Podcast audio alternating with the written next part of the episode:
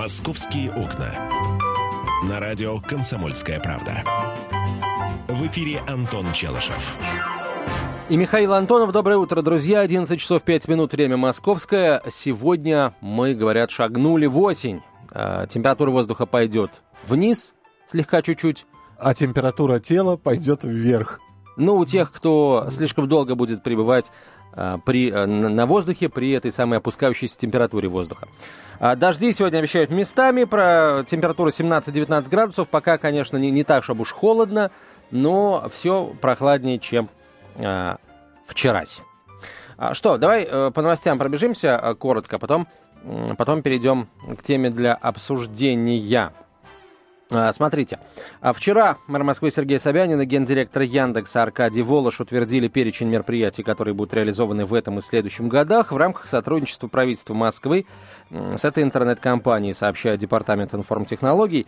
Мероприятия охватывают сферу электронных госуслуг Москвы, городскую систему начислений и платежей, совместные проекты в области развития интеллектуальной транспортной системы, информационного пространства столицы и целый ряд других направлений.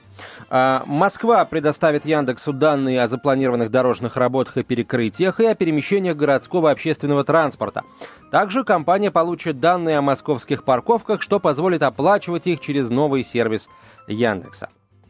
А, в свою очередь, аналитические данные Яндекс.Карт помогут властям точнее настроить динамичную, динамическую, простите, транспортную модель Москвы. Бальная система оценки дорожной ситуации, разработанная компанией, будет использоваться на уличных экранах Центра организации дорожного движения. Как заявил Сергей Собянин, стороны договорились об интеграции популярных городских электронных услуг и сервиса Яндекс Город.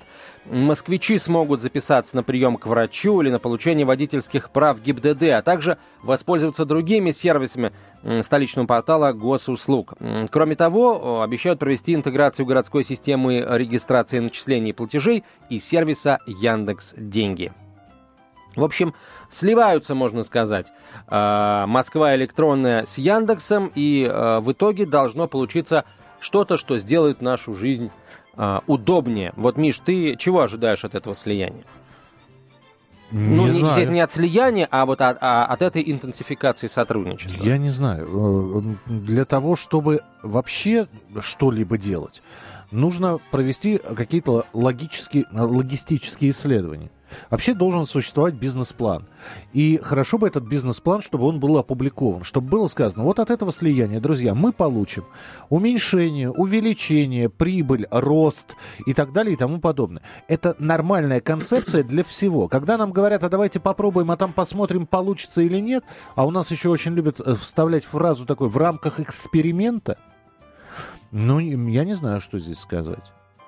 Ну, слушай, а почему ты вот все меряешь категориями прибыль, убыток? Э, может быть, это делается не с целью получения прибыли, скорее всего, это делается не с целью получения прибыли, а с целью, э, скажем, удобства для нас, для пользователей интернета. Вот, а не для того, чтобы получить какой-то барыш. А, что а, касается... в чем, а в чем удобство, скажи мне? Вот, вот, вот а, прямо сейчас Расскажи мне, в чем удобство. Ну, например, давай, давай про транспорт поговорим, давай, да? пожалуйста. Ну вот смотри, а, есть у Центра организации дорожного движения вот эти вот табло, да, которые говорят, через какое количество времени приедет а, автобус на угу. тот или иной маршрут. Угу. А ну, эти табло стоят не, не везде. Не везде, да, ну их еще Сра- не везде установили. Сразу скажем. И во-вторых, э, все это условно, потому что одна маленькая пробка, и э, вся вот. схема движения летит... Э... Насчет маленькой пробки. Да. У Яндекса есть информация о том, какие пробки сейчас в городе. Большие, маленькие, на всех абсолютно московских а, дорогах. Если э, соединить вот эти две системы, э, одну CODD и вот эту вот Яндекс Пробки, то мы получим что? Мы получим, э, скажем, систему, которая будет рассчитывать и в том числе э, гибко рассчитывать время прибытия э, там, следующего автобуса, троллейбуса или трамвая, э, исходя из э, данных о пробках в городе. Вот тебе, пожалуйста, это что, не польза? По-моему, это очевидная совершенно польза. Э, ту, ту же самую то же самое, наверное, можно сказать и э, об автолюбителях. Да? Очень многие пользуются Яндекс картами на своих смартфонах, вот. Но а, не всегда, скажем, оперативно получается узнавать о том, какие будут а, перекрытия там, дорог или ремонт дорог вдруг э, где-то начнется. Теперь эта информация будет загодя появляться, э, там, скажем, на тех же Яндекс-картах, и водители будут эту информацию То есть, получать. смотри, смотри. Э, вот дурацкое это слово «смотри» на радио. Но, тем не менее, ладно. Ну, я ж тебя вижу. Хорошо. Э, вот что я хочу тебе сказать. Представь себе, давай просто нарисуем картину. Ост- автобусная остановка, троллейбусная или трамвайная остановка. Так. да? Стоят люди. Стоят. Э, допустим, там 10 человек стоит. Разного вода- э, возраста, разного пола. У скольких человек из этих десятерых есть мобильный телефон? Я полагаю, что у девяти. У 9. Э, То есть уже 9 человек. У скольких из 9 человек есть интернет в этом мобильном телефоне, который, в который можно зайти прямо с улицы? Не, не, э, а, ну, У собственно, восьми. здрасте. Ты думаешь, у 8? Я думаю, что у восьми. Остановка бесплатный Wi-Fi не раздает. То есть для того, чтобы... А в, в интернет входить можно не только при наличии Wi-Fi, но можно и при наличии 3G входить в интернет. А 3G связь у нас практически по всему городу. Уже, слава богу. Мгм, мгм. А, сколько человек из восьми полезет на Яндекс пробки, чтобы узнать, когда придет троллейбус? А, Миша, не придется лезть на Яндекс пробки. Информация о том, когда придет троллейбус, будет на этих самых табло. Время до прихода троллейбуса может меняться в зависимости от того, а, есть пробка на маршруте или нет пробки на маршруте. Допустим, согласно расписанию, следующий автобус должен приехать там через 15 минут. Вот мы видим, зна- значит, там 15, потом 14, потом 13, потом, опа, пробка. Время выросло, скажем, а, вновь там до 15, до 17 минут. Пробка начинает рассасываться или автобус пробку миновал. Время снова резко сократилось. То есть система будет работать гибко, оперативно реагировать на дорожную У ситуацию. меня сейчас вопрос к тем, кто, может быть, стоял на таких остановках, где написано, через сколько что придет. Да, у меня спроси, я стоял. Да, ну, вовремя приходит? А, вот кроме шуток, да, в- в- я два или три раза действительно следил за тем, что покажет мне а, эта штуковина, это табло, и всякий раз информация совпадала. Вот Мгм. правда, информация, Миш, совпадала. Я не, не готов сейчас утверждать, что она, допустим, совпадает э, в течение 24 часов а, по всему городу, но вот в тех случаях, когда видел я, эта информация а, с реальностью совпадала. Вот. Давай, Я- слушай, у нас если- это превратилось в тему для разговора. Если, нет, ну, ну, это такая тема. Если это реально совпадает, зачем а, м, сливаться с Яндекс пробками, если это и так совпадает?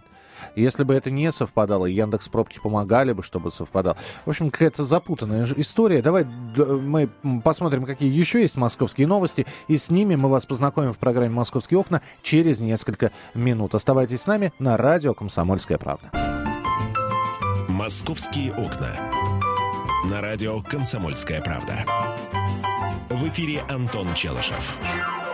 И Михаил Антонов. Ну что, друзья, я полагаю, что ничего более интересного э, нет сейчас в Ну, качестве обсуждения. Е- ну, на выделенке пуск- предлагают пускать аварийные машины. Я удивлен, почему их до сих пор не пускают. Речь идет об, об автомобилях, которые будут выезжать на, на все случаи инцидентов а, в метрополитене. За работой контролеров будут следить видеорегистраторы. Они А, будут висеть у них на лацканах пиджаков. Ну или там не на лацканах, а где-то еще там, на карманах на грудных пиджаков. Причем это случилось, эта новость э, поступила сразу же после того, как появилась информация о том, что один из контролеров избил пенсионера. А, Это было, по-моему, вчера. А, Я, правда, не совсем понимаю, зачем вообще контролеры нужны. Ну, я про общественный транспорт. Там э, есть валидаторы эти, да, через которые проходят. Зачем? э, Либо убирайте валидаторы и оставляйте контролеров, либо убирайте контролеров, оставляйте валидаторы. Слушай, у нас сейчас есть система, при которой, ну, как правило, да, контролеров в транспорте нет, а валидаторы есть. И что мы видим? Периодически э, люди, которые не хотят платить, перепрыгивают через, пр- проползают под валидаторами и, в общем, э, не платят. А в случае, если им делают замечания, у нас уже был такой, был такой инцидент вот пару лет назад, сейчас сидят эти люди, они могут достать ножи и начать ими размахивать. Вот. Так что э, нужны на самом деле и контролеры, и валидаторы. Валидаторы это не панацея. А, название станции в столичном метро будут объявлять на английском языке. Следующая станция. Да нет, они, конечно, будут говорить на английском. Не, а, Э, как, а как можно Маяковскую сказать? Маяковская. Next station is Маяковская. Ага. Next station is площадь Ильича. Ильич Сквер. Ильич Сквер. Ну, не, скорее всего, они будут... Э, название будут говорить, наверное, все-таки именно площадь Ильича. А улица Академика Янгеля? А... Янгель Академии. Академия — это академия. Академик. Это такой фра- французский уже появился.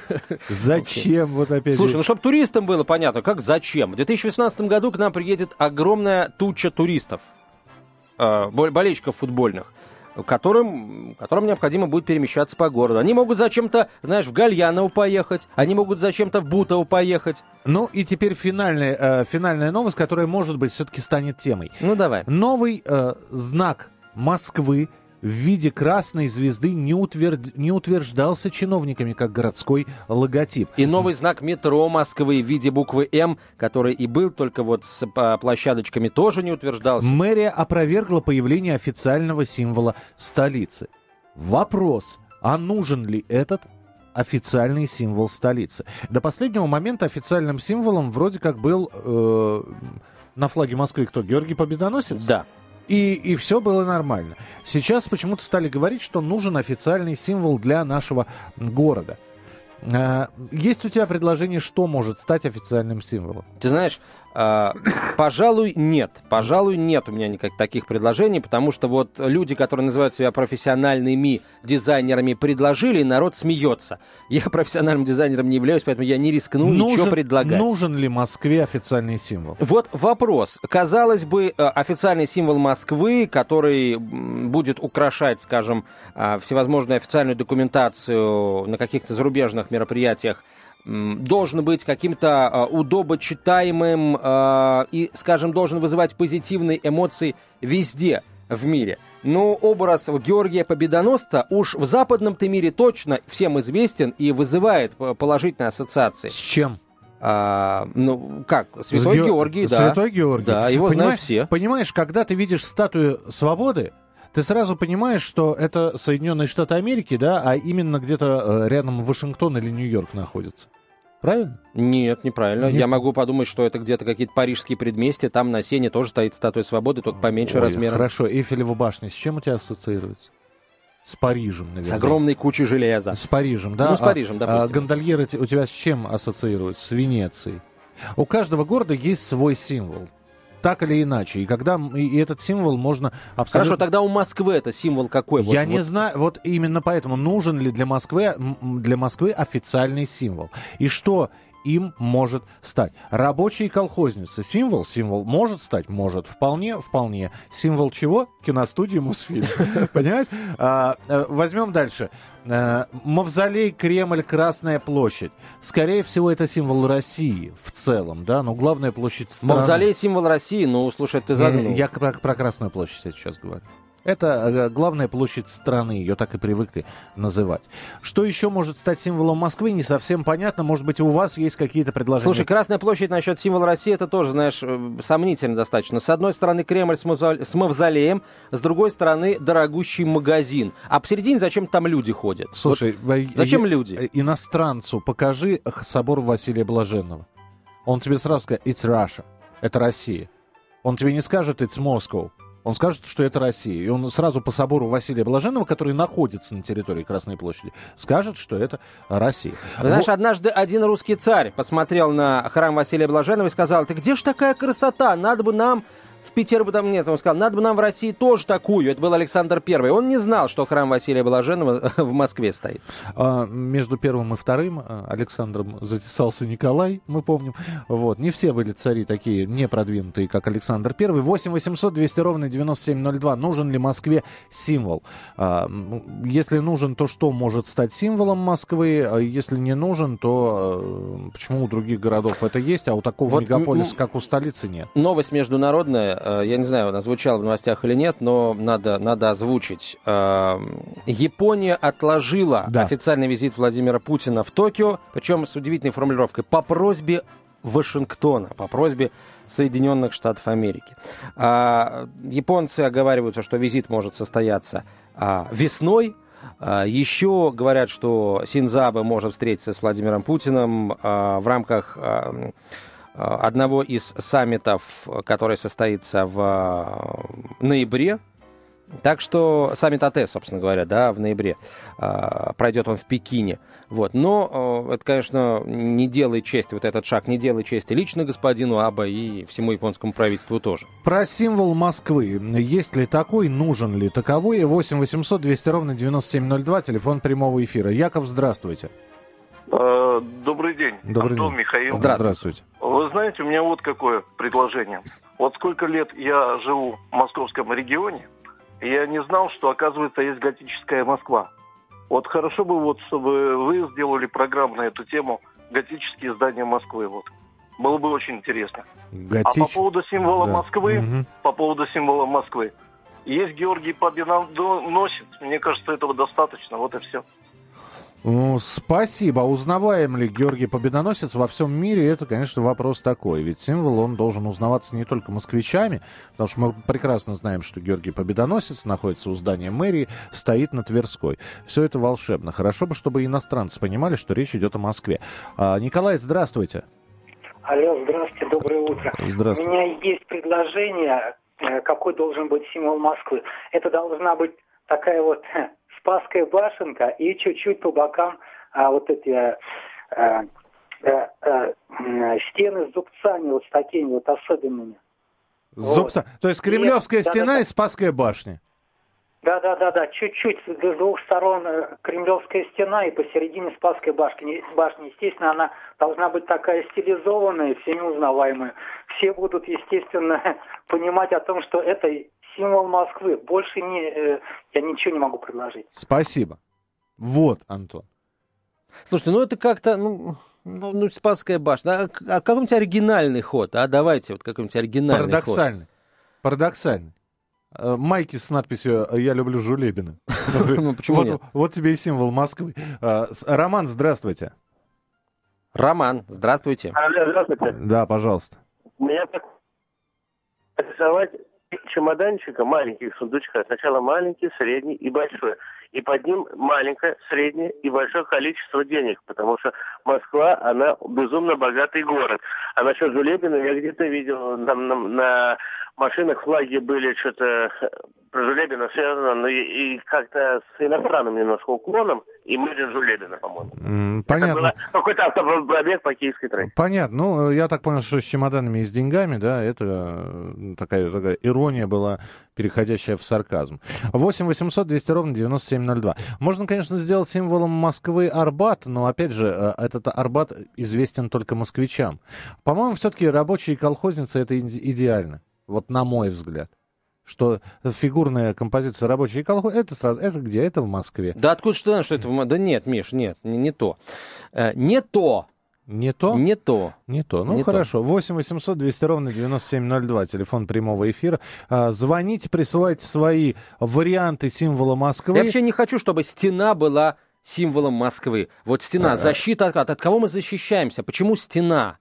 Э, Я, я не понимаю. В. Кремлевской стене, давайте еще на этом символе Москвы, Ве- Великая на Кремлевской стене Великая мы еще там стена. э, стили- символически изобразим прах покойных там, так сказать, первых, вторых секретарей, которые в этой стене замурованы. Давайте еще их. Вообще стена окружает Кремль, между прочим. И Да золото- почему мы от кого-то закрываемся постоянно? Вот. э, почему в- везде сема войны зашифрована? Откройте дверь в студию, Антон не любит э, Кстати, у нас здесь очень жарко, я пойду включать кондиционер, друзья. А, За 4 минуты управлюсь, потом продолжим.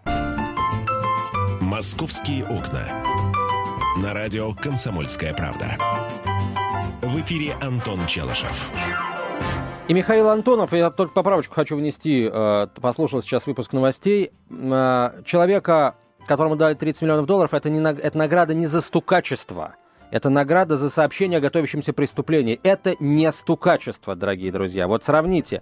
А, Человек сообщил о готовящемся крупном мошенничестве. Если ему в качестве э, вознаграждения выдали 30 миллионов долларов, это представьте, сколько же денег хотели украсть. Это говорит о том, что он просто, э, видимо, хотел бы, мог бы получить за это мошенничество намного больше, но его не, не- не- не- взяли в долю, и он поэтому... Какая разница, Конечно. ка- каким образом он узнал Конечно. эту информацию? Главное, что мошенничество предотвращено. А вот теперь сравните с нашими реалиями. У нас а, за три года мошенники переправили за границу 700 миллиардов рублей. И никто никого не сдал. И э, денег мы лишились.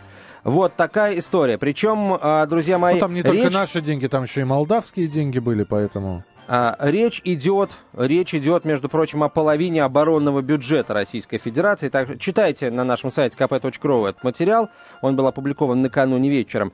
И а, давайте мы будем отделять мухи от котлет. Если человек сообщает о готовящемся преступлении, он не стукач. Он помощник, э, я не знаю, полиции, Федеральной службы безопасности, кого угодно еще. А когда человек оплачивает услуги, давая тысячу рублей в качестве благодарности, он тоже преступник, он взяточник. Подожди, не понял еще раз.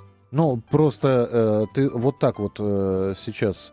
Ты сказал, значит, э, он не стукач, он информатор. Так. А человек, который, например, приносит врачу в конверте деньги или бутылку коньяка, потому что взятка это не только деньги, это и борзые щенки, и Ну, бутылки. ну, Он хорошо. взяточник. Ну, безу хорошо, да, я с этим не спорю. Только при чем здесь одно и второе? Ну, просто э, мы, если оглянемся, мы посмотрим, что у нас тогда преступления совершаются на каждом шагу.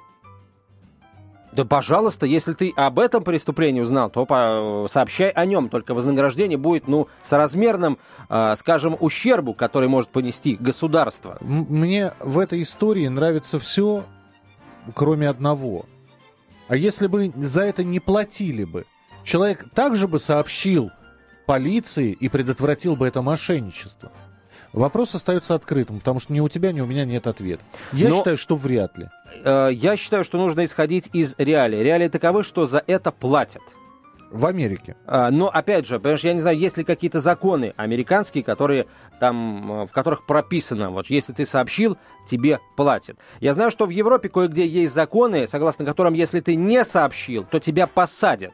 Вот. А если ты сообщил и, например, регулярно это делаешь, как, Это например, у нас закон такой есть. э, э, регулярный донор, условно говоря, тебя могут э, поощрить и поощряют регулярно. Но не об этом сейчас речь. Мы говорим о э, символах Москвы, о том, что может стать символом Москвы. Решили вот мы об этом поговорить, потому что мы в качестве новостей, в общем, собственно, рассказывали о том, что сначала предложил а, Тро- эм, э, Троицкий Лебедев, простите, не Троицкий, да, Лебедев, а, Артемий Лебедев. Потом а, предложил еще что-то, вроде бы это официально, выяснилось, что это нифига не официально. В общем, э, красная звезда. Таков был, дол- должен был быть новый бренд нашего города, новый символ Москвы. Но сейчас в мэрии сообщили, что красная звезда вовсе не утверждена в качестве символа, и э, то ли будут искать дальше, то ли остановятся на том, что нету символа, живем без него и нормально. Мы пытаемся понять, а есть ли в Москве хоть что-то, что могло бы стать символом города? И что это может быть? Это памятник рабочему и колхознице. Давайте голос... это, надо, давай устроим голосование. это как вот сейчас... вечный огонь в Александровском саду. Это Красная площадь и храм Василия Блаженного. Это Юрий Долгорукий. Это памятник Пушкину, э, который стоит на Тверской. Это памятник, я не знаю, Маяковскому, который стоит э, на площади Маяковского. того, ни другого в Европе особо не знают, в Это- Америке тоже. Это, Достоевского больш- знают, это большой Толстого. театр, между Большой прочим. театр, да. Вот Большой театр, да. Здание Московского университета тоже да. Третьяковская галерея, которую тоже знают во всем мире. И Музей изобразительных искусств имени Пушкина тоже. 8 800 200 ровно 9702, телефон прямого эфира. Лариса, здравствуйте. Здравствуйте. Слушаем вас. Мне 62 года. И я всю жизнь считала, что символ Москвы – это Спасская башня. А если Ан- Антону хочется чего-нибудь оригинального, ну пусть это будет левое ухо Антона Челышева.